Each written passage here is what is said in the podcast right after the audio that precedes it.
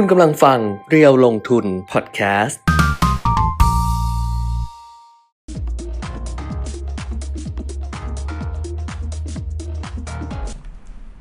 สวัสดีค่ะ สวัสดีครับ อัปเดตเทรนด์ลงทุนนะคะ กับเพจเดียวลงทุนวันจันทร์ที่ 18 ตุลาคม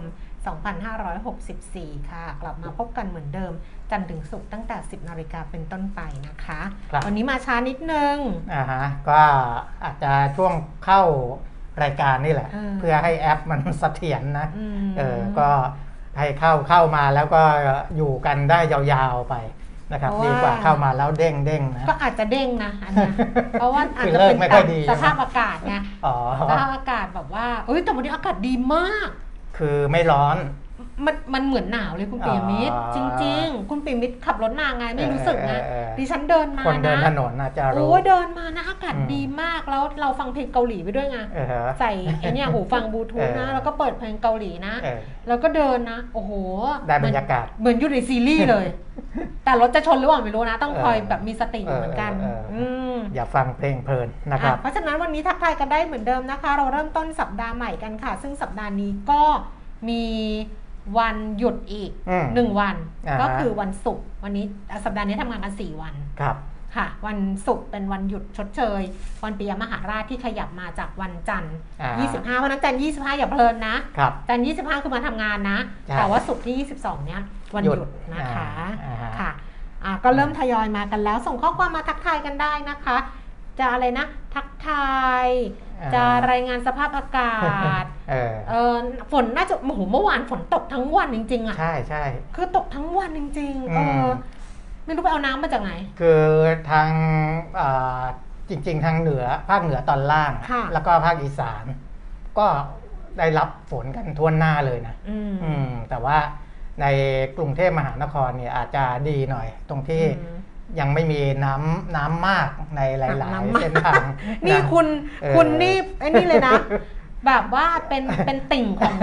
ผู้ว่าราชการกรุงเทพมหานครเออเขาให้ใช้เออผู้ว่าบอกให้ใช้น้ำน้ำมามากกนี่เออเป็นติ่งเขาเลยนะครับคุณแบบว่าใช้น้ำมาก แต่หลายมกๆที่เนี่ยน้ำมากนะ จนเอ่อสร้างความเดือดร้อนให้กับเอ่อหลายหลาย ๆ คนนะทั้งเกษตรกรทั้งอ่าที่ท่วมในเมืองก็มีค่ะนะครับอ่าท่วมวัดก็มีนะครับอืมอันนั้นก็อ่า ต้องให้กำลังใจกัน แล้วก็เดี๋ยวหลังจากน้ำลดแล้วก็เชื่อว่าจะมีการร่วมไม้ร่วมมือกันในการฟื้นฟูบูรณะอะไรกันอีกทีหนึ่ง นะครับอะเอาใจช่วยอาสจารย์วัสดีคุณเฮเลนสวัสดีน้องตาลนะคะ ทักครับทายเข้ามานะคะครับไปดูโควิด -19 ก่อนนะครับค่ะในระดับโลกเนี่ยตัวเลขของสหรัฐเหมือนเดิม วันนี้วันจันทร์ค่ะอ่าอย่าเพิ่งไปเชื่อตัวเลขตัวนี้เลขมาก ตัวเลขยังไม่มา เพราะว่าสหรัฐเนี่ยบอกว่าติดเชื้อเพิ่มขึ้นแค่ 17,947 คนค่ะซึ่งน่าจะน้อยน้อยกว่าความเป็นจริงไปเยอะนะครับอืมเสียชีวิตเพิ่มขึ้นอีก 161 คนสำหรับสหรัฐอเมริกาอือฮึ แต่ว่าประเทศที่หนักที่สุดที่เป็นตัวเลขวันนี้เนี่ยจะเป็นสหราชอาณาจักรอืมนะครับติดเชื้อเพิ่มขึ้น 45,000 คน แต่ผมอืมบอกไปหลายครั้งแล้วนะว่าเขาไม่ค่อยห่วงตัวเลขผู้ติดเชื้ออมเขาไปดูเน้นที่ตัวเลขผู้เสียชีวิตมากกว่าค่ะซึ่งผู้เสียชีวิต 57 คนนะครับเขาก็อ่าถือว่าอ่าแลกกันอะค่ะนะผมว่าเขาแลกกันในแง่ของกิจกรรมทางเศรษฐกิจค่ะกีฬาหรืออะไรก็ค่ะแล้วแต่เนี่ย ซึ่งอันเนี้ยพอมันเปิดผ่อนคลายแน่นอนอะต้องมีผู้ติดเชื้อเพิ่มขึ้นค่ะแต่ว่าก็ได้วัคซีนค่ะเข้าไปช่วยทำให้ผู้เสียชีวิตเนี่ยน้อยลงนะครับอืมแล้วก็ผู้ที่อ่าป่วยอาการหนักที่เขารายงานเข้ามาในระบบสาธารณสุขของเขาเนี่ยก็มีแค่ 783 คนค่ะนะครับไม่ถึงพันอือฮึนะครับเพราะฉะนั้นเขาก็จะอ่ายังไม่ได้เข้มงวดมากนักในเชิงของการป้องกันการติดเชื้อนะครับอืม ส่วนรัสเซียเนี่ยที่เป็นตัวเลขผู้ติดเชื้อสูงสุดของโลกติดต่อต่อเนื่องมา ก็ยังสูงอยู่นะครับค่ะ997 คนก็เกือบพันค่ะนะติดเชื้อเพิ่มขึ้นอีก 34,000 แล้วก็ตุรกีติดเชื้อเพิ่มขึ้น 24,000 คนค่ะนะครับจะเห็นได้ว่าประเทศที่มีผู้ติดเชื้อเกิน 20,000 คนตอนนี้เหลือ 3 ประเทศเท่านั้นค่ะนะครับรวมๆแล้ว 3,100,000 คนทั่วโลกแล้วก็เสียชีวิต 4,235 คนทั่วโลก แต่เป็นวันจันทร์นะคะเออเป็นวันจันทร์พรุ่งนี้ต้องดูกันอีกทีหนึ่งก็แล้วกันครับนะคะอะมาดูบ้านเรา วันนี้คนทักทายเยอะมากเลยครับณคุณประวิทย์สวัสดีค่ะ คุณเออโจนาธาน คุณเป็นก่อ คุณคุณชัยชัยโรโรจจน์น์คุณอืมนกนะฮะน้องชื่ออะไรอะพี่อ่านไม่ออกอะกระทู้เหรอชื่ออะไรอะ เออเออถ้านั่นน่ะสวัสดีค่ะ สวัสดีทุกคนเลยนะคะอ้าวครับอ้าวมาดูของไทยเราค่ะนะครับอ่า ติดเชื้อเพิ่มขึ้นยังเกินหมื่นคนอยู่นะ ตัวเลขของวันที่ 18 ตุลาอืมก็คือ 1 0,000 กับ 111อืม111 นะครับ หายป่วยเนี่ย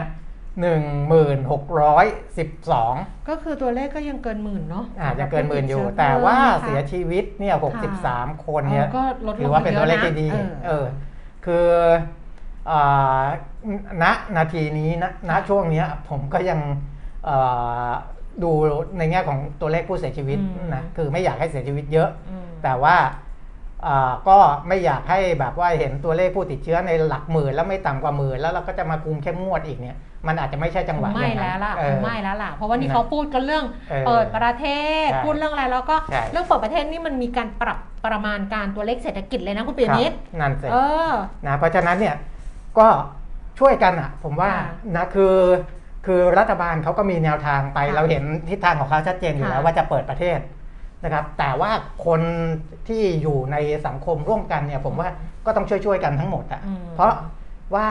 เราก็รู้กันว่าถ้าเปิดเนี่ยมันดีกว่าปิดอืมเปิดกิจกรรมทางเศรษฐกิจมันดีทั่วหน้านะค่ะมันไม่ใช่เฉพาะภาคส่วนใดภาคส่วนหนึ่งค่ะถึงแม้ว่าจะไปพูดถึงภาคการท่องเที่ยว หรืออะไรก็ตามแต่ว่า พอเปิดจริงๆเนี่ยเราจะเห็นเลยว่ามันคึกคักกันทุกภาคส่วนนะครับค่ะเพราะฉะนั้นก็ต้องช่วยกันค่ะนะอย่าให้กลับมาระบาดหนักหรืออาตัวเลขมันขึ้นไปสูงๆอีแต่กดูตัวเลขที่เยอะๆเนี่ยนะกรุงเทพดิฉันก็เบาใจนะ เพราะว่ามันเออเคยเยอะมากแล้วใช่ถึงแม้มันจะติดแบบยังมียังเป็นอันดับหนึ่งอยู่ แต่เออก็ ยังสบายใจแต่ที่ห่วงก็คือทางใต้ทางยะลาใต้เมื่อวานใช่เห็นบอกว่าเจอเยอะมากทีเดียวนะคะอ่าเป็นอันดับสองรองจากกรุงเทพมหานครค่ะจริงๆกรุงเทพเมื่อวานตัวเลขเนี่ยไม่ถึงพันไม่ถึง แต่ว่าวันนี้ออกมาเนี่ย1,052 คนค่ะก็คือพันต้นอืมๆนะครับ อันดับ 2ยะลาเนี่ย756 คนอืม700 กว่านะก็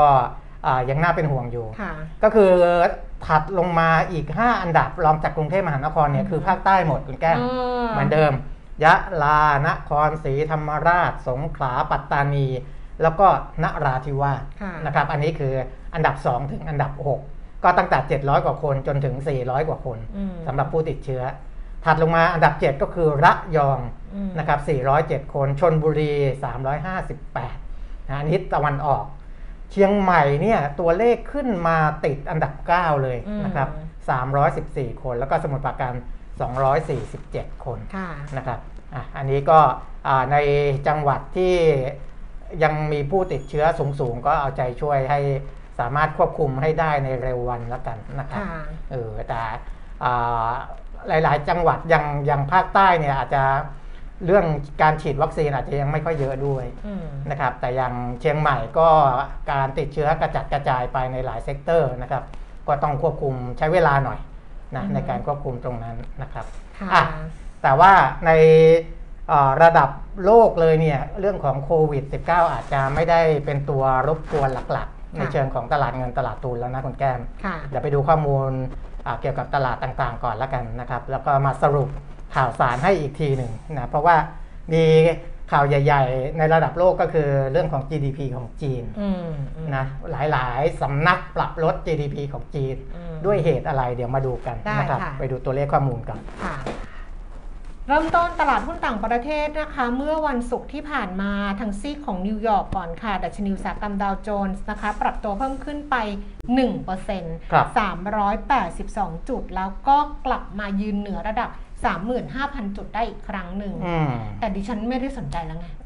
ขายไปแล้วขายหุ้นต่างประเทศไปเรียบร้อยแล้วไง เออ ก็บอกแล้วว่าขายเศษให้ซื้อไง ให้ซื้อกลับไง เอาเงินที่คืไหอนกลยุทธ์ไปซื้อใช้แบบนั้นไม่ได้ให้ขายทิ้ไม่งเลไม่ยขายไปแล้วเอาเงินมาใช่ป่ะพอได้เออเงินมาแล้วเตรียมจะซื้อ RMF ไง เอาเงินเออก้อนนั้นน่ะเออมาเพราะว่าเงินที่เอ้ยเอาเงินจากไม่หนปซื้ IMF จะซื้อกองต่างประเทศหรือซื้อกองในประเทศ กองในประเทศ เอาเหรอเออ IMF แต่กต่างประเทศก็มีนะ จะเอางั้นเหรอ ก็บอกแล้วให้ถั่วเฉลี่ยไปต่างประเทศด้วยไงตอนก็นี้คืไม่อเอาต่างประเทศเลยอะเอาต้องเอาด้วยสิเหรอเออ เอาเดี๋ยวกลายเป็นรายการนั่งทะเลาะกันเพราะว่ากลยุทมันธ์ซื้อไม่ได้แล้วดิตอนเนี้ยอะมันสูงแล้วสิก็ต้องรออีกสามหมื่นเนี่ยห้าเออเออก็บอกแล้วไงว่าขายเสร็จแล้วก็ให้มาซื้อแล้วก็แบ่งขว่ามันาดนเหนื่อยขนาอะดสมาคมนักวิเคราะห์การลงทุนเออเขายังให้ลงกองทุนต่างประเทศครึ่งหนึ่งกองทุนไทยครึ่งหนึ่งเลยเอาแล้วเดี๋ยวซื้อ RMF ต่างประเทศเออพ ของผมก็ซื้อ RMF ต่างประเทอุ้ยศแต่อาร์เอฟไทยนะ ตอนนี้กลับมาบวกแบบเยอะแล้วนะเอามีอยู่แล้วเยอะแล้วไงพอร์ตกองทุนไทยมีอยู่เยอะแล้วไงอ๋อถ้าเหรอถัวเฉลี่ยไปเออกองกองต่างประเทศ นี่มันรายการอะไรกันวะเนี่ย นี่มันรายการอะไรกันวะเนี่ยครัเอาบไปดูตลาดหุ้นต่างประเทศนะคะ ก็ดาวโจนส์เนี่ยกลับมาปิดเหนือ 35,000 จุดนะคะ 35,294 จุดที่โมโหเนี่ยนะก็บอกให้ซื้อไง NASDAQ เพิ่มขึ้น 73.91จุด0.50%ค่ะแล้วก็ S&P 500 นะคะ เพิ่มขึ้น 0.75% 33.11 จุดค่ะอืมยุโรป ลอนดอนฟุตซี่ร้อยนะคะ เพิ่มขึ้นไป 26.0.3% CAC 40 ตลาดหุ้นปารีสฝรั่งเศสเพิ่มขึ้น42.0.6%แล้วก็ดัคแฟรงก์เฟิร์ตเยอรมนีเพิ่มขึ้น 124.0.81%ค่ะครับในเอเชียเช้านี้ ก็ถ้าดูเร็วๆเนี่ยส่วนใหญ่ปรับตัวลดลงนะคะคุณปียมิตรอ่าฮะยกเว้นตลาดหุ้นบ้านเราที่ขยับเพิ่มขึ้นสำหรับตลาดหุ้นเอเชียสำคัญสำคัญนะคะ ตลาดหุ้นโตเกียวนิเกอีค่ะ ลงไป 80 จุด 0.2%ห่างเส็งฮ่องกงลงไป 137.0.5%แล้วก็ เสียใส่300 ตลาดหุ้นเซี่ยงไฮ้ลดลง 65.1.33%อันเนี้ยเกี่ยวกับ GDP หรือเปล่า เพราะว่าตลาดหุ้นเซี่ยงไฮ้ลงไป 1%กว่าๆอ่าฮะเดี๋ยวค่อยดูเดี๋ยวนะจะไปเดี๋ยวค่ไล่อยดูกันะนอีกทีหนึ่งเออไปดูตลาดหุ้นบ้านเราก่อนค่ะดัชนีราคาหุ้นเช้าวันนี้นะคะ สูงสุดที่ระดับ 1,645 จุด ต่ำสุด 1,640 จุด แล้วก็ล่าสุด 10นาฬิกา15 นาทีค่ะ ดัชนีราคาหุ้นอยู่ที่ 1,642.74 จุดนะคะ เพิ่มขึ้น 4.40.0.27%มูลค่าการซื้อขาย 20,000 ล้านบาท มาจากไหนล่ะอ่าฮะ20,000 ล้านมาจากไหนเนี่ยอ่าน่าจะมีอ่าคือ K-Bank ตัวเดียวเนี่ย มันสองพันพันแปดร้อยล้าล้านนนะเออ เออ แต่มันก็ไม่รวมรวมๆแล้วมัน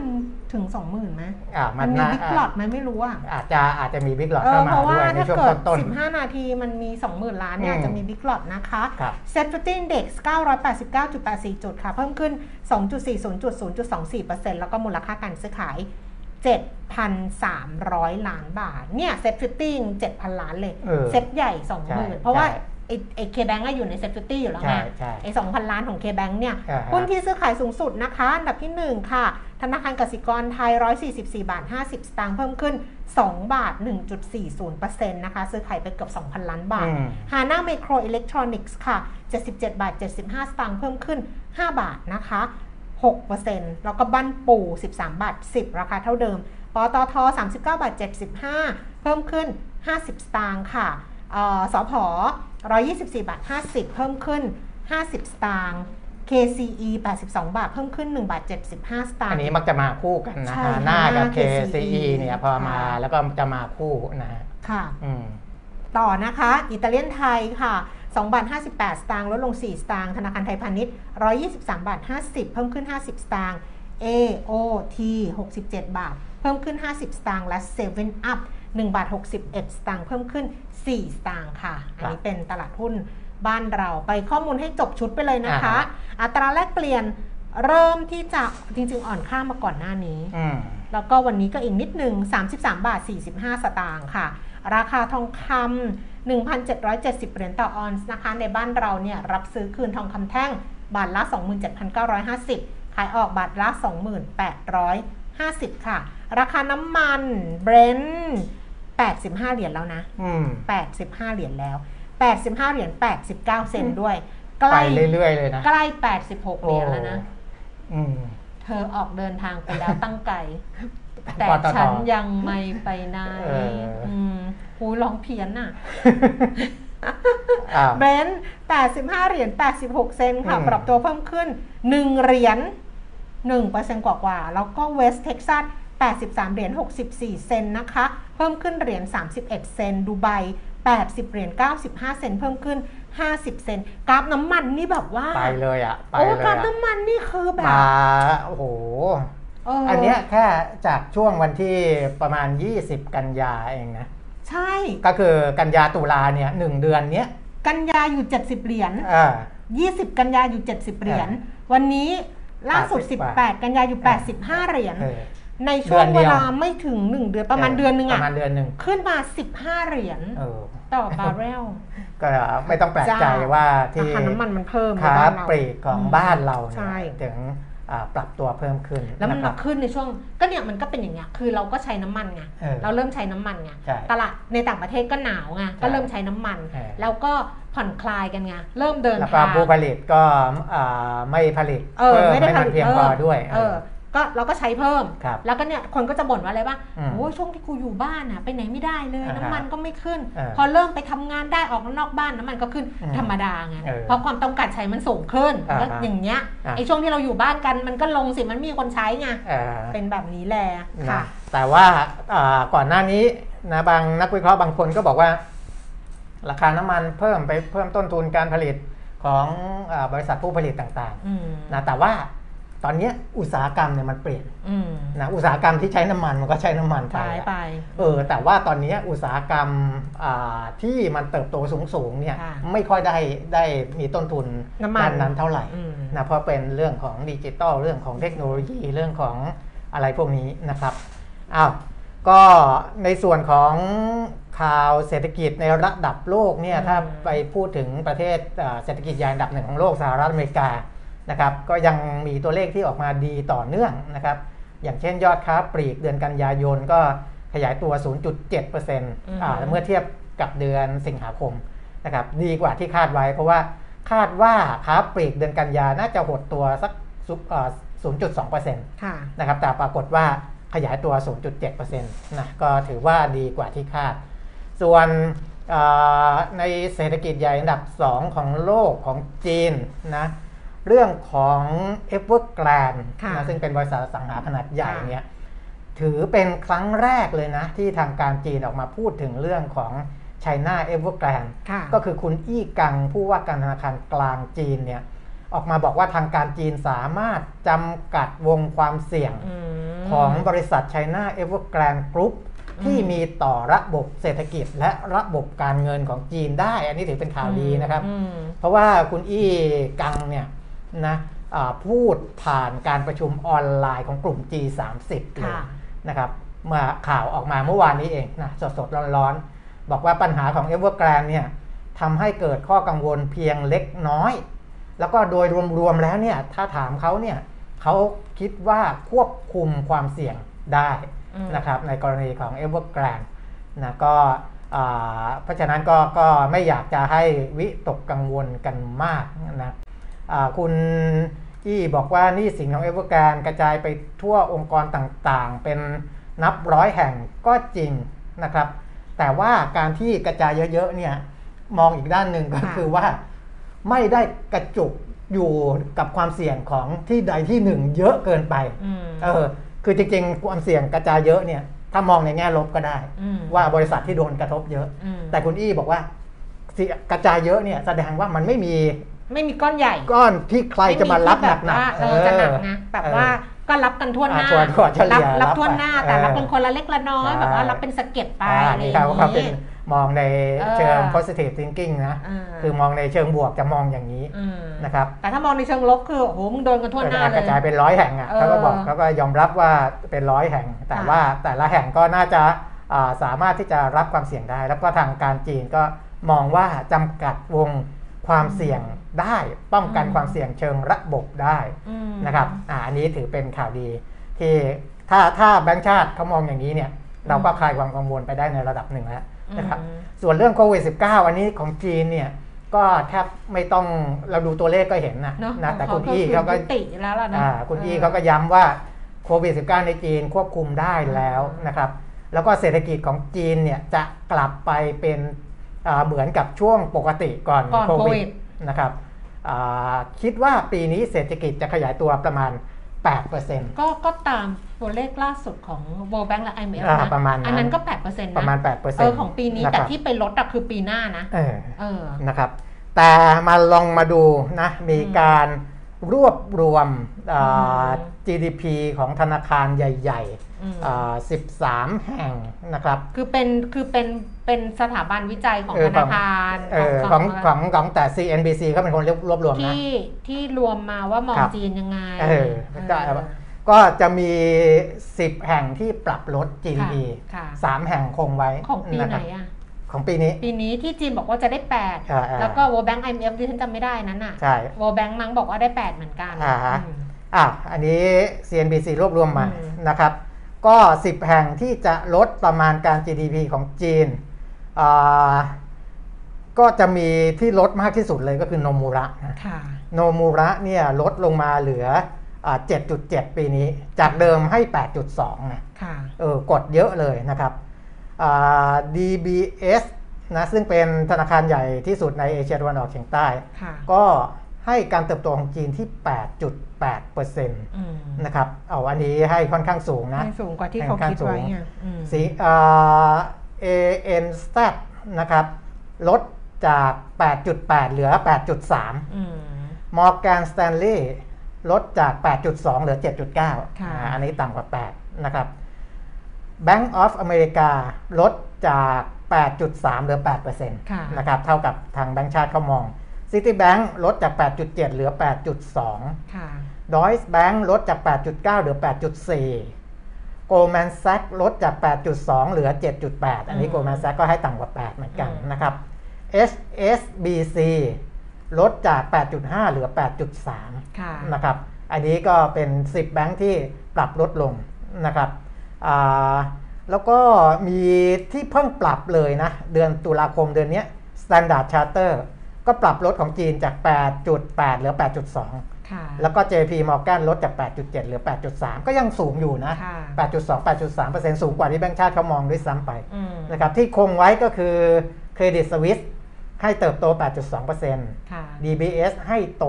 8.8%อันนี้ไม่ปรับลดด้วยนะค่ะ DBS แล้วก็ UBS คงไว้ที่ 8.2%นะครับ ถือว่าค่อนข้างสูงอะ สูงก็ค่อนยังข้างสูสูงงอยู่ก็คือเอ่อ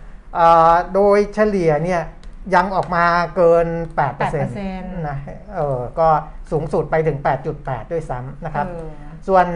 แบงก์หรือว่าสถาบันที่เขาลดลงก็มี 2-3 เหตุผล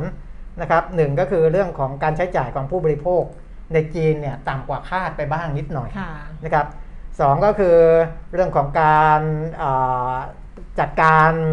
เกี่ยวกับการผูกขาดของบริษัทยักษ์ใหญ่ทางเทคโนโลยีค่ะนะครับแล้วก็เรื่องปัญหาหนี้ของอสังหาริมทรัพย์ค่ะนะครับอันนี้เป็น 3 ประเด็นหลักๆ ส่วนการส่งออกซึ่งมีปัญหาเรื่อง supply chain เนี่ยค่ะนะเอ่อเขามองว่ายังไม่ได้กระทบกับจีนมากเท่าไหร่ จริงๆก็กระทบแหละอืมทำให้ให้อาจจะไม่ไม่คล่องตัวมากนัก แต่ก็ยังเป็นเครื่องยนต์หลักที่ทำให้จีนเติบโตได้ดีอยู่นะครับสำหรับปีนี้นะค่ะ อะอันนี้ก็เป็นอะแต่หุ้นจีนปรับตัวลดลงไปสองเปอร์เซ็นต์ไอ้หนึ่งเปอร์เซ็นต์เลยนะวันนี้เออไม่รู้นะว่าครับมีอะไรแทรกหรือมีอ่าฮะใครไม่เชื่อใจอะไรกันหรือเปล่า เพราะว่าอ่าฮะเซ็นไอสามร้อยนี่ลงไปประมาณ 1.2เปอร์เซ็นต์ครับนะคะนะก็เป็นเศรษฐกิจใหญ่อันดับ 2 ของโลกนะครับ ส่วนอาอีกประเทศหนึ่งเศรษฐกิจใหญ่อันดับ 10 ของโลกนะครับ คือเกาหลีใต้เนี่ยอ่าเมื่อเช้าเห็นข่าวแวบๆว่า เกาหลีใต้ซึ่งเพิ่งปรับขึ้นดอกเบี้ยไปเมื่อเดือนสิงหาที่ผ่านมาค่ะ0.25 เป็น 0.75%นะครับปรากฏว่าผู้ว่าการธนาคารกลางเกาหลีใต้ คุณลียูจอนอืมบอกว่าอ่าลีจูยอนอ่าอ่านอ่านสลับกันนิดหนึ่งเอานะเอาให้ดีเอาให้ดีไม่ใช่ไม่ใช่ไม่ใช่ยูจอนจูยอนนะคุณจูยอนบอกว่าอ่า คิดว่าดูจากการเติบโตของเศรษฐกิจแล้วนะครับดูเรื่องของเงินเฟ้อแล้วก็เป็นไปได้ที่ธนาคารเกาหลีใต้อาจจะปรับขึ้นอัตราดอกเบี้ยอีกรอบหนึ่งในเดือนพฤศจิกายนนี้ค่ะนะโอ้ของไทยเรานี่มีออกมานี่บอกว่าให้ คงไปยาวเลยนะ ค่ะ ปีนี้ปีหน้า ปีหน้าก็คงของเออ เราอะนะ แต่ของเกาหลีใต้กลายเป็นว่าปรับขึ้นมารอบแล้ว เออนี่จะปรับอีกแล้วนะครับ เออ อ่ามันก็มี 2 เรื่องหลักๆหนึ่งค่ะก็คือเรื่องของเงินเฟ้อยังค่ะ อยู่ในกรอบเป้าหมายที่ธนาคารกลางวางไว้คือระดับ 2%ค่ะ คือมีโอกาสที่เงินเฟ้อจะเกิน 2%ของค่ะ เกาหลีใต้นะครับกับเรื่องของตัวเลขเศรษฐกิจต่างๆ ที่มีออกมาอย่างที่บอกไว้แล้วนะครับค่ะแต่ว่าสิ่งที่ต้องดูก็คือ อันเนี้ยถ้าใครดูซีรีส์จะรู้อยู่แล้วว่าหนี่สินภาคครัวเรือนของเกาหลีใต้ ต้องบอกว่าดูซีรีส์ Squid Game เออ Squid Game Squid Game ครับ เรื่องอื่นเขาไม่ได้พูดถึง คือหนี้สินภาคครัวเรือนของเออเกาหลีใต้เนี่ยพุ่งสูงกว่าอ่า หนึ่งร้อยเปอร์เซ็นต์แล้ว ใช่อืมในสควิตของเกมอะ GDP นะสควิตเกมยังพูดถึง 96.9%นี่ครับดิฉันจำแม่น 96.9%แต่ดิฉันก็เขียนในอืมเพจหนีงานมารีวิวซีรีส์ว่าอ่าตัวเลขล่าสุดอะมันประมาณ 103ครับ103%ของ GDP อืมแสดงว่าปัญหาหนี้ครัวเรือนเนี่ยหนักมากสำหรับครับเกาหลีใต้นะคือคือการขึ้นดอกเบี้ยเนี่ยค่ะมันก็อาจจะมีสองส่วนค่ะถ้าขึ้นดอกเบี้ยแล้วมันไปกระทบกับดอกเบี้ยของที่มันไปผูกกับหนี้หนี้ภาคครัวเรือนเนี่ยอืม ก็อาจจะยิ่งเป็นภาระค่ะของคนที่เป็นหนี้ภาคครัวเรือนใช่นะครับ ก็อันนั้นเขาคงคงดูแต่ว่าอ่าผู้ว่าการธนาคารกลางเกาหลีใต้เนี่ยเขาบอกว่าต้องดูเรื่องของอาความสมดุลอืมทางด้านการเงิน ซึ่งที่ผ่านมาเนี่ยมันมีบางอย่างที่มันไม่สมดุล ถ้าเขาจะทำอะไรสักอย่างเนี่ยเขาต้องปรับให้มันกลับมาสู่ในระดับที่มันมีความสมดุลมากขึ้นอืมนะประมาณนั้นสมดุลยังไงบ้างก็คือว่าอ่า ไม่ไม่ทำให้คนที่เป็นหนี้อยู่แล้วถึงกับแบบแย่นะอืมเออแต่ก็ ไม่ส่งเสริมการกู้หนี้ยืมสินค่ะมากขึ้นแล้วไปเพิ่มภาระหนี้ครัวเรือนมากขึ้นค่ะประมาณนั้น ไม่งั้นต้องไปร่วมสควิตเกมกันหมดเลเอยอแบบตายเป็นเบื่อเลยนะอ่าเปี้ยบอกสัญญาณหายไม่เออหายนะคะ น่าจะเป็นที่ระบบอินเทอร์เน็อาตจจะทางอาจสัญจะญาณอินเทอร์เน็ตหรือเปล่าอ่าใช่ลองรีเฟรชอีกขอทีงขอนะงครับเรายังอยู่เหมือนครับเดิมค่ะครับนี่พูดถึงซีรีส์นะคุณเปียมิตรเออเกาหลีใต้นี่ก็เสียประโยชน์นะตอนเนี้ยเรื่องเพราะอะไรรู้ไหมเพราะว่าถ้าเกิดว่าเราเดินทางกันได้นะอ่าดิฉันเชื่อว่าเมืองหนึ่งจะแตกเลย ก็คือโพหัง ชื่ออะไรนะโพหังโพหังโอหัง เมืองโพหังเออซึ่งเมืองโพเป็นหังเป็นคือเป็นสถานที่ถ่ายท หมู่บ้านกงจินอ่าในโฮมทาวน์ชาชาชาำเออฮะซึ่งก็ซึ่งลาจอไปแล้วเมื่อคืนนี้ครับ จบไปแล้วเขาจะมีอะไรนะไออะไรอ่าภาคสองทำให้เขาเรียกภาคสองนะไม่ภาคสองดิฉันให้โบลาเป็นนางเอกบอกวางตัวไว้แล้วว่าให้ไฮเยริเล่นเป็นโบลา แล้วก็ให้พักโกกอมเล่นเป็นเอออีจุน โบราก็คือเด็กไอ้ตัวผู้หเล็ญิกงตัวเล็กๆผมใส่แว่นทองอะ เออเด็กผมทองอะค่ะเออนะ ที่ที่พูดเนี่ยไม่ใช่อะไรจะถามว่ามีใครได้ดูซีรีส์ ซึ่งมันก็มันก็มันก็ฮิตนะจะบอกว่าฮิตแต่มันก็ไม่เท่าสควิตเกมหรอกเพราะสควิตเกมเนี่ยมันไปทั่วโลกเลยไงเออแต่ว่าไอโฮมทาวน์ชาชาชานี่มันก็ก็ประมาณหนึ่งอะก็ประมาณหนึงโดยเฉพาะในบ้านเราเนี่ยนะคะเพราะมันแบบฟิลกู๊ดไงอืมมันดูแล้วมันมีความสุขอะไรประมาณเนี้ยใช่แต่ที่จะบอกก็คือว่าเกาหลีเนี่ยก็เหมือนกับเขาเสียโอกาสเหมือนกัน เพราะว่าไม่งั้นเนี่ยป่านนี้เนี่ยก็ต้องมีคนไปเที่ยวไงไปเที่ยวเมือง โพฮังเนี่ยใช่ กันเยอะแยะเลยทีเดียว แต่ตอนนี้ไปไม่ได้ เออเราเห็นดิฉันก็เห็นนะว่าทัวร์ไปลง แต่ก็คิดว่าน่าจะเป็นแบบคนเกาหลีครัอะบพอถึงจุดหนึ่งอะมันอ่าฮะความอยากมันเรื่องใหม่มันมาไงอืมมันก็หายไปเกาหลีใต้ก็อาจจะเสียโอกาสตรงนี้ก็ได้ไม่งั้นนักท่องเที่ยวดิฉันว่าแตกแน่อ๋อๆคือโพฮังแตกแน่ๆรับรองได้เลยเออเพราะว่าเออทุกคนอยากไปกงจินกันหมดแต่จะบอกว่าใครที่ดูซีรีส์ Hometown Cha-Cha-Cha อ่าใน EP อ่า15ฮะคือเมื่อคืนอวสาน EP 16 ใน EP 15 เนี่ยเขาพูดถึงอาชีพของพ ระเอกก็คือฮงดูชิกอ่าฮะซึ่งเป็น fund manager อืมเป็นผู้จัดการกองทุนแล้วมันเป็นจุดเปลี่ยนแล้วเป็นบริษัทอ่าบริหารสินทรัพย์อะไรสักอคืย่างอหนึ่งเขาอะในซีรีส์เขาคนแปลคนแปลครับซีรีส์เนกอะป่ะเขาเออเออเขาใช้เขาบอกว่าบริษัทชื่อ YK บริหารสินทรัพย์อ่าแต่ดิฉันน่ะเขียนเดี๋ยวดิฉันจะโพสต์หลังจบอ่ารายการเนี่ยดิฉันจะโพสต์ในหมีงานมารีวิวเออเออซีรีส์ เป็นหมายเหตุประกอบเออโฮมทาวชาชาชาอ่าคือเขียนเรื่องรีวิวไปแล้วอันนึงครับแต่มันไม่มันไม่จบอืมดิฉันก็จะไปเขียนหมายเหตุประกอบอืมเรื่องนี้อ่าฮะคือเรื่องการลงทุนมีความเสี่ยงที่เปลี่ยนชีวิตของหัวหน้าฮงอ่าคือเปลี่ยนชีวิตเขาไปเลยจากจุดจุดๆนี้ในซีรีส์เนี่ยเขาแปลถ้าเกิดคนดูเขาจะแปลว่า YK บริหารสินทรัพย์อ่าอ่าแต่ไอชื่อบริษัทเขาอะถ้าเป็นภาษาอังกฤษก็คือ YK Asset Management อ่าแล้วก็เขียนว่าถ้าเกิดเป็นบ้านเราก็คือบริษัทจัดการกองทุนน่ะเออบลจเออแต่เขาแปลตรงตัวไง Asset อ่า Management อ่ามันก็จะเป็นคือคนอ่าคือคนแปลซีรีส์เขาก็อีกสายหใช่นึงใช่เขาไม่ได้สายก็ไม่นี้ใช่ไงสายลงทุนไงเออเขาไม่อืมเหมือนกับเรื่องเนี้ยที่ดิฉันดูล่าเดี๋ยวนะที่ฉันดูก่อนหน้านี้ Tomorrow with you อ่าอันนั้นน่ะคือเขาชื่อบริษัท อะไรลีดสักอย่างอะอ่าลีดอะเป็นอ่าบริษัทอสังหาอสังหาลีดเลยแหละอ่าแต่ว่าในซีรีส์เขาก็จะไม่เรียกลีดเขาไปเรียกอะไรไม่รู้อ่าเอออันนั้นแหละ คือคือมันเป็นศัพท์เฉพาะไงอันนี้ก็คือ asset management ล่ะใช่อันนี้ก็คือดิฉันเขียนเสร็จแล้วครับ แต่ว่าเกือบทุบหน้าจอคอมทิ้งใจเย็นๆคุณเป็นก่ออย่าทุบทิ้งเป็นที่เป็นที่เราเองค่ะ เราผิดเองค่ะ เพราะว่าแอปแอปเราอะมันเด้ง เดี๋ยวน้องเขาจะต้องพัฒนาใหม่ตอนนี้เราอาจจะใช้อุปกรณ์ที่ มันไม่เสถียรอะไรประมาณนี้อ่าใจเย็นๆนะคะ ก็เลยจะบอกว่าเดี๋ยวทุกคนไปรออ่านแต่จริงครับๆมันไม่ได้เรื่องซับซ้อนอะไรอืมเป็นเรื่องที่คนลงทุนเนี่ยรู้อยู่แล้วอ่านะฮะแต่ดิฉันมีเคสที่เป็นเคสไทยอะอืมเขียนไปด้วยคล้ายๆแบบนี้ในหนีงานมารีวิวซีรีส์เพราะฉะนั้นก็เดี๋ยวไปติดตามกันได้เรื่องของการลงทุนเนี่ยแหละค่ะเออที่เออมันเป็นการลงทุนแล้วมีความเสี่ยงแล้วมันเปลี่ยนชีวิตพระเอกไปแบบไป deep เออ down deep เลยเออยาวเลยเออนะเอออะอะรออ่านรออ่านกันแล้วกันค่ะ ส่วนเรื่องของบ้านเราค่ะนะครับดูตัวเลขเศรษฐกิจได้ไหมอะไปดูเรื่องของตัวเลขเศรษฐกิจก่อนตัวเลขเศรษฐกิจเพราะว่ามันมีเรื่องเปิดเมืองเออถูกไหมคะเออใช่ตอนเนี้ยพอเปิดเมืองปุ๊บเนี่ยสำนักวิจัยต่างอ่าๆฮะเขาก็เริ่มปรับประมาณการตัวเลขเศรษฐกิจนะคุณเปรมิตรอืมคุณผู้ชมด้วยนะคะ แต่ไม่ได้ปรับของปีนี้ครับคือปีนี้อะมองว่ามันมันมันไม่พอหรอกอ่าฮะคือมัน 2 เดือนไงพฤศจิกาอ่าธันวามันไม่พอ เพราะฉะนั้นเนี่ยแนวโน้มคือปีหน้า 2565 เนี่ย เขาปรับขยับขึ้นอืมนะคะอ่าฮะอย่างของกรุงไทยค่ะ คุณพัชรพจน์นันทรามาศนะคะ ผู้ช่วยกรรมการผู้จัดการใหญ่ศูนย์วิจัย กรุงไทยคอมเพสนะคะของธนาคารกรุงไทยเนี่ยบอกว่า การเปิดเมืองเนี่ยแม้ว่าจะเป็นข่าวดี แต่ก็รวมอยู่ในประมาณการเศรษฐกิจที่กรุงไทยคาดไว้แล้วครับว่าจะอยู่ที่ 0.5%ปีนี้นะ แต่ปีหน้าเนี่ยมันจะโตมากขึ้นนะอืมที่เขาบอกมันจะโตมากขึ้น มีโอกาสที่นักท่องเที่ยวเนี่ยจะกลับมาได้ถึง 5 ล้านคน ซึ่งจะสนับสนุนให้ GDP ขึ้นไปอยู่ที่6%โอ้โหจากเดิมที่คาดว่าปีหน้า 3.9%อ่าฮะนะแต่แต่เขาอาจจะมองว่าจากฐานต่ำของปีนี้ ไม่เขาต้องมองนักท่องเที่ยว 5 ล้านคนเออถ้านักท่องเที่ยว 5 ล้านคนเขาบอกว่า มีโอกาสอืมีโอกาส แต่ก็ยังน้อยกว่าที่ใช่ใช่ช่วใช่งปใช่กติเพราะเยมันอะนะช่วงปกติมันเออเยอะกว่านี้เยอะไงเออเออมันเยอะกว่านี้เยอะนะคะอืมแต่มันก็ดีแหละคุณอย่าไปว่าเขาแล้วก็ทาง TTB เอออนา Analytic นะคะ อันนี้ของทางทหารไทยธนาชาติอะอ่าฮะ TTB นะคะ คุณนริศสถาพรสถาผลเดชาบอกว่า เรื่องของการผ่อนคลายโควิด เรื่องของการเนี่ยนะก็จะก็จะทำให้เสร็จ พฤศมันอินทรัพอีกแล้วไม่รู้นะ พฤศจิกาถึงธันวาถือเป็นโบนัส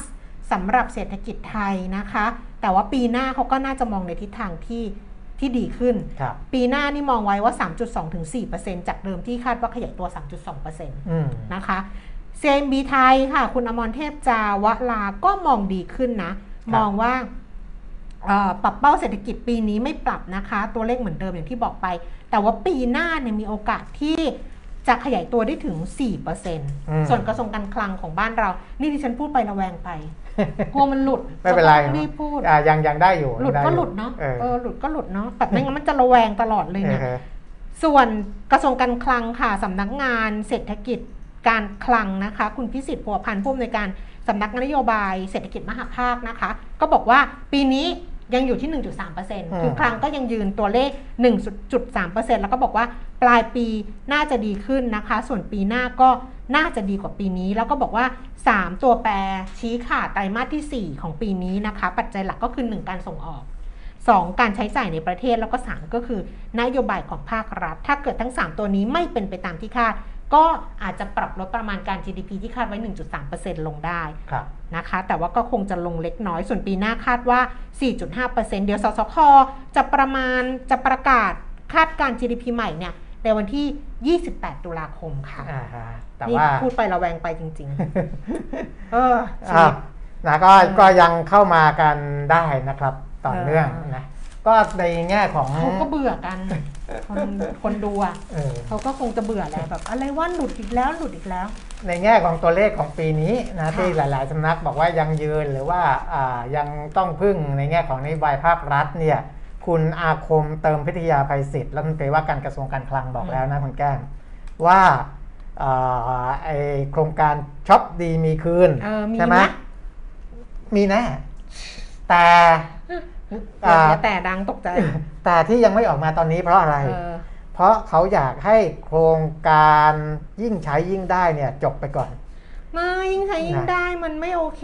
ค่ะแต่มันไม่โอเค แต่ก็มันมีคนใช้ไงมันเขาไม่โอเคมันจะสิ้นสุด 30 พฤศจิกายนเออซึ่งมันก็ยังทันกับจ็อบดีมีคืนใช้เดือนเดียวไงเออว่าดีเราคุยกันไปแล้วว่ามันไม่ได้ใช้ยาวอยู่แล้วอืมเพราะฉะนั้นเนี่ยอ่า ก็น่าจะมาตอนเดือนธันวาคมอืมนะอันนี้ก็เป็นเรื่องของการลดหย่อนภาษีอะไรพวกเนี้ยอืมนะครับ ก็ก็อ่าจะออกมาใช้นะแต่รอไปก่อนนะครับนี่ก็จะเป็นมาตรการกระตุ้นช่วงปลายปีซื้อไม่ก็คนก็จะไปอั้นซื้อไงนะครับคนก็คนที่ใช้อะไรนะ ยิ่งใช้ยิ่งได้เลยก็อั้นแล้วอะเขาก็ไม่มันใช้มันแยกกัน ก็ใช่ไงแต่เขาก็เออเขาก็อั้นแล้วไงอ่าคือใครมันจะมีเงินอะไรไปใช้ทุกแคมเปญอ๋อบ้าคนมันก็ต้องเลือกแคมเปญเออสสถานการณ์อย่างนี้จะไปจงคุจะใช้ทุกอย่างเลยอย่างเงี้ยเออมันจะไปได้ได้ไงเออมันก็ต้องเลือกแล้วไงมันก็ต้องอั้นเอาไว้เออช็อปดีมีคืน แล้วไปคำนวณว่าฉันเสียภาษีเท่าไหร่ฉันได้เท่าไหร่ฐานเท่าไหร่อ่าฮะอะไรอย่างเงี้ยเอออัอันไหนฉันได้มากได้น้อยกว่ากันอ่าฮะสมองต้องคิดไปเรื่อย ๆ เลยอะชีวิต เอาสิอะเออนะ เอามาพูดประเด็นที่เป็นกระแสนิดนึงแล้วกันอืมคุณแก้มเรื่องของอ่าเมื่อวานคือมันเป็นความกังวลด้วยนะ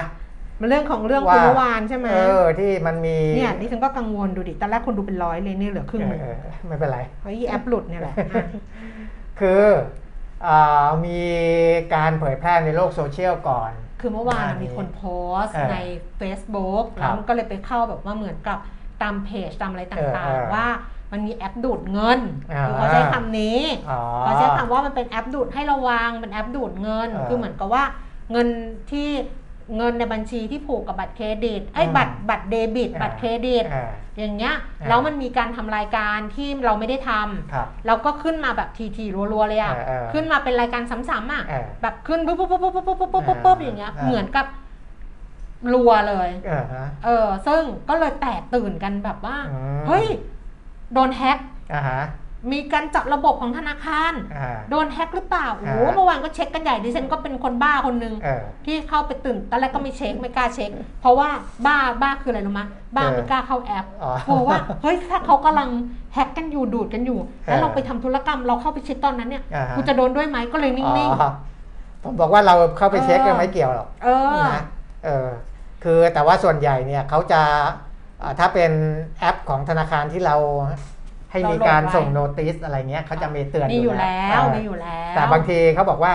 พอรายการมันเล็กน้อยมากๆเนี่ยจะไม่เตือนอ่ามันก็จะไม่เตือน ถ้าถ้ารูดก้อนใหญ่ใช่อย่างเงี้ยเขาถึงจะจะเตืเตือนเออเออ ทีเนี้ยมันไอเหตุการณ์ที่มันเกิดขึ้นก็คือเป็นยอดเล็กๆๆ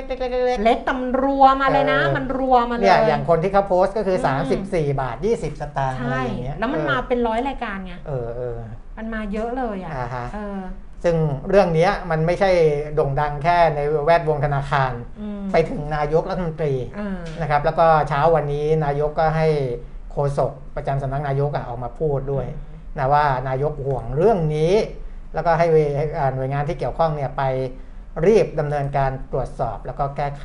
นะครับอืมตอนเนี้ยนายกอะพูดครับหลังจากที่แบงค์ชาติอะ เขาออกแถลงออการกณ์แถมาลแล้งวการณ์เออพอแบงค์ชาติเนี่ยเขาก็คุยเลยครับพอมีเรื่องนี้ปุ๊บเนี่ยนะอืมถึงวันยงวันหยุดเนี่ยเขาก็คุยกับแบงค์เห็นบอกว่าเรียกฝ่ายไอทีใช่ของแบงค์เนี่ยไปใช่ไปไปสรุปไปเลยเออแล้วก็ออกเป็นแถลงการณ์อ่าฮะเมื่อวานนี้ค่ะครับวันอาทิตย์นะคะ บอกว่าอย่างนี้ค่ะดิฉันอ่านตามแถลงการณ์ของแบงก์ชาติกับที่ร่วมกับทางสมาคมธนาคารไทยนะคะครับบอกเป็นแถลงการณ์ร่วมธปทและสมาคมธนาคารไทย คุณปิมิตดูแอปไปด้วยนะหลุดไปนะ เพราะว่าไม่นี่หลุดเปิดไม่หหลุดน้าจอหนึ่งนะเอออย่าให้พูดแล้วเหนื่อยเปล่านะ ชี้แจงกรณีการตัดเงินที่ผิดปกติเออผ่านบัตรเครดิต และบัตรเดบิตของลูกค้าจำนวนมาก ตามที่ปรากฏข่าวพบลูกค้าผู้ถือบัตรเครดิต และบัตรเดบิตจำนวนมาก ประสบปัญหาการทำรายการชำระเงิน โดยที่ไม่ได้ทำธุรกรรมด้วยตัวเองเออแบงก์ชาติและธนสมาคมธนาคารไทยได้รับทราบปัญหา และตรวจสอบสถานการณ์ดังกล่าว โดยเบื้องต้นพบว่าไม่ได้เกิดจากการรั่วไหลของข้อลู่รั่วไหลของข้อมูลจากธนาคาร คือไม่ธนาคารไม่ได้โดนแฮกใช่นะคะ ไม่ได้เกิดจากการรั่วไหลของข้อมูลจากธนาคาร แต่เป็นรายการที่เกิดจากการทำธุรกรรมชำระค่าสินค้าและบริการอืมกับร้านค้าออนไลน์ที่จดทะเบียนในต่างประเทศ เป็นส่วนใหญ่ และไม่ใช่แอปดูดเงินตามที่ปรากฏข่าวอืมคือท่านเนี้ยอ่าไปซื้อขายไปซื้อของออนไลน์เออนะคะก็ต้องไปดูด้วยเหมือนกันว่าว่ากับคนไอ้ร้านค้าออนไลน์เออที่จดทะเบียนในต่างประเทศเออใช่อืมถูกนั่นแหละ คือใครเจอเหตุการณ์อย่างนี้ยก็คงต้องต้องตรวจสอบดูว่าตัวเองเคยทำธุรกรรมซื้อขายออนไลน์ไหมใช่ กับเออกับบริษกับกับบริษัทที่ ส่วนใหญ่อยู่ต่างประเทศ ใช่คือถ้าในประเทศเนี่ยในบ้านเราเองเนี่ย ครับก็อาจจะเช็คได้ด้วยแหละ ก็เช็คไปเถอะอืมนะ คือ คือถ้าคนไม่เคยทำธุรกรรม ซื้อขายเอาเลขเออบัตรเครดิตไปโพสต์หรืออะไรใช่ออนไลน์แล้วมาเกิดเหตุการณ์เนี้ยอันนี้จะผิดปกติมาก ค่ะอันนั้นอะมีโอกาสที่อ่าเขาไปล้วงข้อมูลเออมาได้ยังไงนะครับ แต่ถ้าอืมคุณเคยทำธุรกรรม ใช่ซื้อขายของออนไลน์อยู่แล้วเนี่ย ค่ะ อันเนี้ยมันอาจ มีความเป็นไปได้มีความเป็นไปได้ว่าเป็นไปได้ไอ้ไอ้ไอ้ข้อมูลที่มันไปถึงไอ้นั่นมันจะเข้าถึงข้อมูลเราเออมากกว่าไอ้ที่ตัวเราที่ซื้อขายเนี่ยใช่แต่ว่าการหักแบบไอ้ครั้งละเล็กเล็กเล็กเล็กเนี่ยมันก็เออเป็นอะไรที่เหมือนไม่รู้ว่าเขาตั้งใจให้มันไม่แจ้งเตือนหรืออะไรหรือเปล่า เออเป็นไปได้เออนะคะอ่านะครับแบงค์ชาติต่อนะคะ บอกว่าขณะนี้อืมธนาคารเจ้าของบัตรเนี่ยได้ดำเนินการระงงับการใช้บัตร ของลูกค้าที่มีรายการผิดปกติ แล้วก็ติดต่อลูกค้ารวมถึงรวมทั้งอยู่ระหว่างดำเนินการตรวจสอบร้านค้าอืมที่มีธุรกรรมที่ผิดปกตินี้ครับนะคะ ว่ามันเกิดขึ้นได้ยังไง นอกจากนี้เนี่ยลูกค้าที่ตรวจสอบพบความผิดปกติของรายการธุรกรรมของตัวเอง สามารถติดต่อ call center หรือสาขาของธนาคารผู้ออกบัตร เพื่อแจ้งตรวจสอบและยืนยันการทำธุรกรรมในทันที โดยธนาคารจะดูแลแก้ไขปัญหาที่เกิดขึ้น และเร่งคืนเงินให้กับลูกค้า ที่ได้รับความเสียหายตามขั้นตอนของธนาคารต่อไปโดยเร็วอืมแบงก์ชาติและสมาคมธนาคารไทยให้ความสำคัญอย่างยิ่งกับความปลอดภัยในการทำธุทำธุรกรรมทางการเงิน และการคุ้มครองข้อมูลส่วนบุคคล ของลูกค้า โดยธนาคารพาณิชย์มีระบบการรักษาความมั่นคงปลอดภัย และมีการตรวจสอบการทำธุรกรรมที่ผิดปกติอย่างต่อเนื่อง เมื่อพบรายการที่ผิดปกติ ธนาคารจะแจ้งลูกค้าเพื่อตรวจสอบและยืนยันรายการธุรกรรม และพร้อมจะดูแลลูกค้าด้วยความรับผิดชอบเสมออ่าคือกรณีที่เราไม่ได้ทำธุรกรรมอะค่ะครับเราถูกแฮกหรือเราอะไรเงี้ยแล้วโดนอย่างเงี้ยแบงค์เขาจะรับผิดชอบ คือครับเขาจะคืนเงินให้เราถูกเขาจะคืนเงินให้เรา ถ้าเราไม่ได้ทำนะถูกเขาจะคืนเงินให้อืม แต่ว่ามันก็จะมีขั้นตอน ใช่ใช่มันก็จะมีขั้นตอนของมันอ่าอยู่แล้วนะแต่ว่าไอการแก้ปัญหาเฉพาะหน้าก็ค่ะคือเขาก็ระงงับการใช้บัตรใบนั้นไปก่อนนะค่ะแต่คุณต้องเข้าใจว่าใช่ใช่ถ้าของคุณมีความผิดปกติเนี่ยถ้าต้องยังระงับปล่อยให้มันใช้งานใช่ได้อยู่มันเนี่ยก็จะไปเรื่อยๆเอไงอมันก็จะมีส่งไอ้อ่าไอ้การยื่นเก็บเงินเข้ามาเรื่อยๆ เพราะฉะนั้นเขาต้องระงับไปก่อนอืมเพื่อตัดวงจรตรงนี้นะครับค่ะแล้วก็ไปตรวจสอบอะไรต่างค่ะๆนะเพื่อให้มันเรียบร้อยนะครับอะอืมอันนี้ ก็เป็นเรื่องของที่กังวลกันนะครับ แต่ว่าถ้าใครที่ปกติทำธุรกรรมแล้วมีการแจ้งเตือนอะไรมาเนี่ย เราก็จะได้รับรู้แต่ดิฉันน่ะเป็นดิฉันจะไม่จะไม่จะไม่เข้าข่ายใช่ไหมเพราะดิฉันทำธุรกรรมกับ ร้านค้าคืออมถ้าเต็มที่ก็โดนร้านนี้โกงอย่างเดียวอะเออเพราะว่าไม่เคยให้เขาตัดเองอะเออก็คือเราก็โอนเงินให้เขาผ่านครัแอบปเราอะอืม แล้วเราก็ส่งสลิปไปให้เขาว่าเราไม่อะไรไม่เงี้ยน่ามีปัญหา ไม่น่ามีปัญหา เออ ยกเว้นว่าเขาโกงไม่ส่งของให้เราอะใช่ เออแค่นั้นเองนะครับ ยังไม่เคยโดนนะเออเออไม่เคยก็ซื้อเยอะเหมือนกันนะ อ่าอ่าเออแต่ก็ยังไม่โดน อืม เพราะว่าเขาไม่รู้อะ เลือกนะเลือกอ๋อเลือกเลือกใช่คือดูเจ้าที่มีความน่าเชื่อถือ ใช่เนี่ยอยากได้นะครับไอ้เสื้อนี่จะตายเออบอกยังบอกลูกเลยอยากได้เสื้อสควิตเกมอะอ่าฮะอยากได้แต่ไม่กล้าก็ต้องซื้ดูอดีไม่กล้าซื้อนะกครัลับวโดนโกงๆการซื้อขายออนไลน์ การมันมีอีกนะอืมอ่าเคยรู้จักเรื่องเบอร์ทองใช่ไหมเบอร์โทร คือตั้งแต่สมัยก่อนเนี้ยคืออ่าคือคุณซื้อเลขโน้นเลขนี้กี่บาทกี่บาทอะอ่าคือถ้าถูกแล้วคุณก็ได้ทองไปทั้งเส้นเลย ก็จะไม่รู้จักอีกคน50สตางนี้ค์เราจะหนึ่งไปบาทเชื่อเขาได้ไงอะฮะเราไม่รู้จักอีกคนนี้จะไปเชื่อเขาได้ไงอืมตอนเนี้ยมันมาระบาดในโลกโซเชียลนั่นดีเราไม่รู้จักเขาอะนั่นสิแล้วเราจะไปเชื่อเขาได้ไงคือว่าส่วนใหญ่เขาจะไปหลอกชาวบ้านไงคุณก้านอืมเพราะว่าเดี๋ยวเนี้ยมันเช่น Facebook เนี่ยอะเออเขาใช้ Facebook เออคนที่ไปเป็นเพื่อนกับเขาเพ ราะว่าไอเนี้ยเขาไม่ซื้อเออไม่ไม่ไม่ซื้อโฆษณาบน Facebook อยู่แล้วใช่ใช่ถูกป่ะเพราะมันเป็นการหลอกลวงมันเออเพราะฉะนั้นคนที่มาเป็นเพื่อนเขาก็เขาก็จะเขาก็จะเห็นอยู่แล้วล่ะ ว่าคนที่มาในหน้าเพจเขาหรืออะไรอย่างเนี้ยในกลุ่มเนี้ยอืมก็จะเป็นกลุ่มที่อาจจะอ่าไม่ได้มีความรู้ความเข้าใจในเรื่องพวกนี้มากอืมนะครับ ก็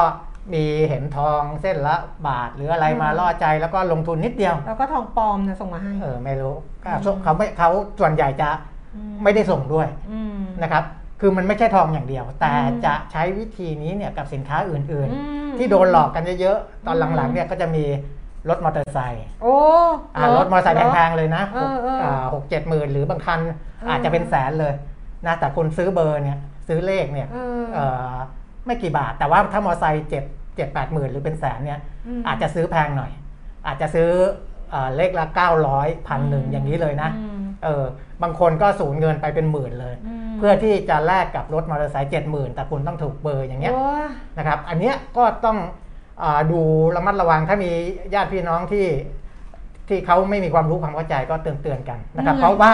เออส่วนใหญ่พอเจ้าของเพจที่เขาทำแบบนี้เนี่ยอ่าได้เงินไปแล้วเขาก็แล้วก็เพปิจดไปเลยแล้วไม่รู้หนีไปตัวเลยตนด้วยถูกบางทีมันเป็นหน้าหน้ามันเป็นหมีแพนด้ามั่งถูกอะไรอย่างเงี้ยในเพจอะไม่เออรู้จักอะ นะใช่ป่ะเออเออคนรู้จักยังนี่เลยนี่อ่าฮะพี่คุณอาวุธส่งมาบอกว่าว่า เคยโดนตัดบัตรเครดิตสองรายการเหมือนกันอืมแบงค์ส่ง SMS มาถามว่าทำรายการเองไหมเออพอเราตอบไปเขาก็คืนเงินให้แล้วก็ออกบัตรใหม่ไปเลยอ๋อใช่เพราะแบงค์ก็จะเป็นอย่างนี้เนี่ยออออพูดแล้วนะเหนื่อยมากเลยเพราะเปิดเมลนะเออเจอของไปรษณีย์อีกอ่าไปรษณีย์อ่าชายไปรษณีย์ไทยใช่เตือนมิจฉาชีพระบาดหนักหลอกโอนเงินแลกซื้อสินค้าราคาพิเศษเออผ่าน SMS และไลน์ปลอมนะนี่คะแหละ ที่เขาได้ข้อมูลไปไงเออเออเนี่ยไปรษณีย์ไทยขอเตือนประชาชน กรณีมิจฉาชีพ สร้างข้อมูลปลอมผ่าน SMS และไลน์ของบริษัทไปรษณีย์ไทยมันทำลายปลอมด้วยใช่ทำ SMS ปลอมด้วย อ้างว่าเป็นไปรษณีย์ไทยเลอ้างยใช้คะแนนสะสมเพื่อหลอกให้แลกของเออรวมทั้งแลกซื้อสินค้าในราคาต่ำไปรษณีย์ไทยขอชี้แจงว่าไม่มีนโยบายส่งข้อความทุกประเภท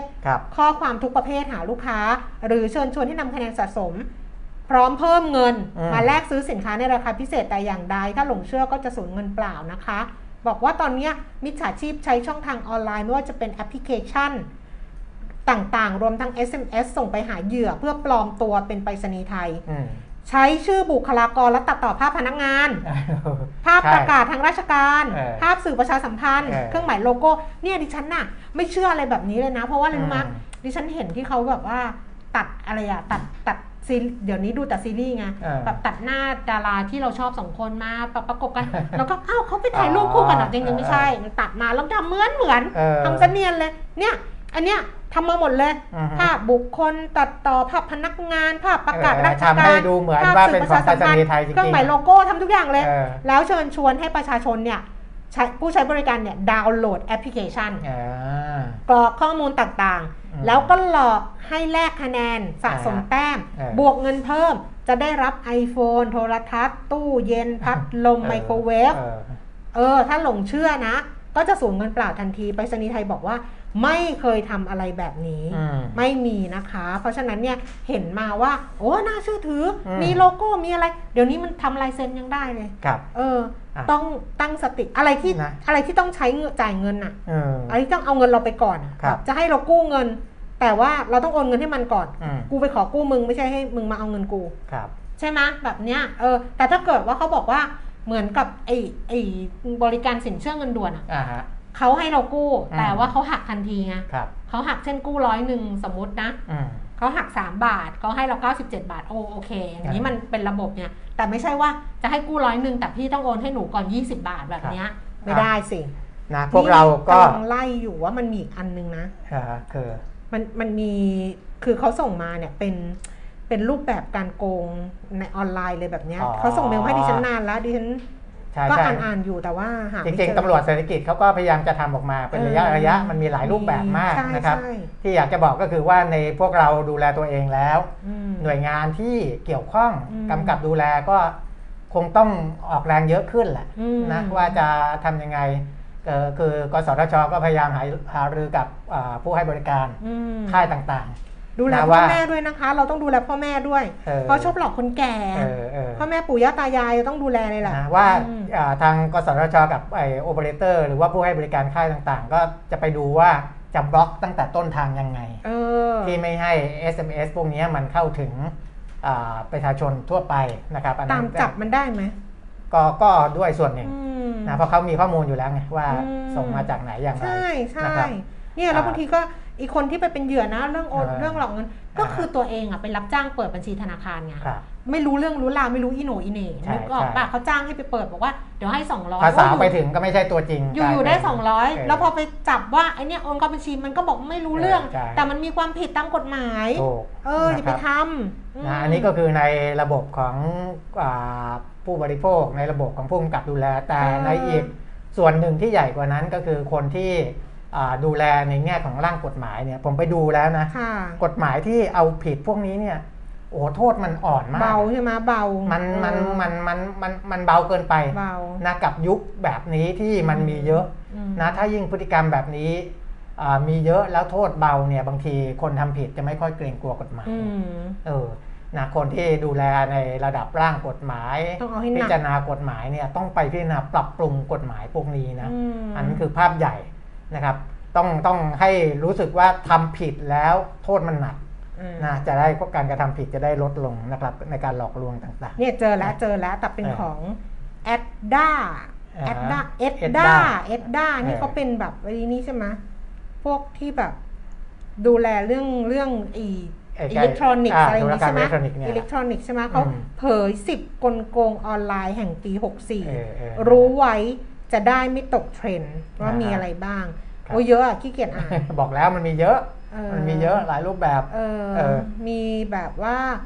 อ้าวเฮ้ย สินค้าไม่ตรงปก เดี๋ยวก่อน มีอันแรกก็คือ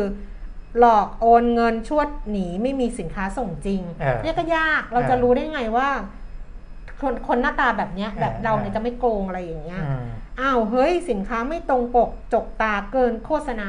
เหมือนเหมือนสั่งไปแล้วได้ไอ้เล็กๆจู่เออๆเอมาอเออเออใช่จ่ายซื้อแบรนด์เนมแท้แต่ได้ของปลอมอืมเออเอาปากกามาวงได้ทุกตรง กลโกงนักรับหิ้วของอืมคือรับหิ้วรับหิ้วไงอ่าพาเงินปลิวไม่กลับมาเออเมื่อเหล่าคนโกงมาเคาะประตูถึงหน้าบ้าน หลอกให้เซ็นรับพัสดุผิดกฎหมายเอออย่างเงี้ยหรือเออบางทีจ่ายเงินปลายทางแล้วเราไม่ได้สั่งอะ ก็อืมก็จ่ายเงินไปงงๆไงได้รับของชำรุดเสียหาย ฟื้นใจไม่ให้สลายอย่างไร หลอกซื้อลอตเตอรี่ออนไลน์ออเสี่ยงดวงแล้วรวย ยังเจอคนโกงอีกพอได้เราไม่จ่ายตังค์เออเออเออมีโปรไฟล์หลอกเช่าบูชาพระอืมก็มีนะอืมเออตุนขายแบบผ่อนชำระทางออนไลน์กว่าจะได้สินค้าก็สายเสียแล้วเออคนรักต้นไม้ร้องไห้หลอกขายไม่ตรงรูปเดี๋ยวนี้ต้นไม้ก็ราคาเป็นหมื่นเหมือนกัน อะเนี่ยแหละ ประมาณนี้ละเนี่ยไอ้หลอกเสียงดวงเนี่ยมันจะเยอะ ยิ่งแบบ iPhone รุ่นใหม่ๆออกมาใช่ใช่สมมติ iPhone 13 มาใช่เนี่ยใช่ก็เอา iPhone 13 มาล่อเออเออ แล้วก็ให้คุณเสี่ยงโชคไงคุณเออเสี่ยงโชคด้วยเงินแค่นี้มแล้วได้แต่ว่าไหมถ้าคุณถูกอืมคุณจะได้ iPhone 13 เนี่ยอืมเออซึ่งราคามันตั้งเท่าไหร่อะไรอย่างเงี้ยอืมนะเนี่ยบางทีเนี่ยก็ไปหลงเชื่ออะไรแบบนี้ง่ายอืมๆแต่เราอย่าลืมว่าคนที่ทำเนี่ย ถ้าเขาหลอกได้เป็นพันคนเป็นหมื่นคนเนี่ย เขาได้เงินไปมหาศาลนะอืมเออ ซึ่งเราก็ไม่ควรเป็นหนึ่งในเหยื่อตรงนั้นอะนะอะอันนี้ก็เป็นเรื่องของการหลอกลวงหลอกต้มต่างๆ แล้วรวมถึงอ่าการทำธุรกรรมที่ผิดปกติในเรื่องของระบบธนาคารด้วยนะครับอืม ประมาณนี้มั้งนะหมดสำหรับไหมวันนี้ เออ นี่ก็หมดแต่ตอบแบบว่า เรื่องซีลงซีรีส์อะอะเพราะฉะนั้นนี่กี่โมงแล้ว11 11โมงโมงแล้แล้ววอืมการหลุดหลายรอบนะคะ ก็ต้องขออภัยด้วยกันละกัน ครับพยายามจะทำให้ดีขึ้นดีขึ้นแหละ แล้วก็อ่าพยายามจะหาข้อมูลต่างๆ เนี่ย มาฝากกันเนาะเดี๋ยวขอดูหุ้นอีกนิดนึงได้ไหมก่อนจบอืมเกมนิดเดียว เพราะว่าตลาดหุ้นวันนี้ก็น่าจะ เนี่ยเมื่อกี้ไป อ๋อ แต่มันก็ยังไปไม่ถึงพันหกร้อยห้าสิบนะมันเคยขึ้นไปถึงอะไม่มีอะไรก็ครับ เดี๋ยวพรุ่งนี้ กลับมาเจอกันนะคะ วันนี้เราสองคนลาแล้วนะคะ สวัสดีค่ะ สวัสดีครับ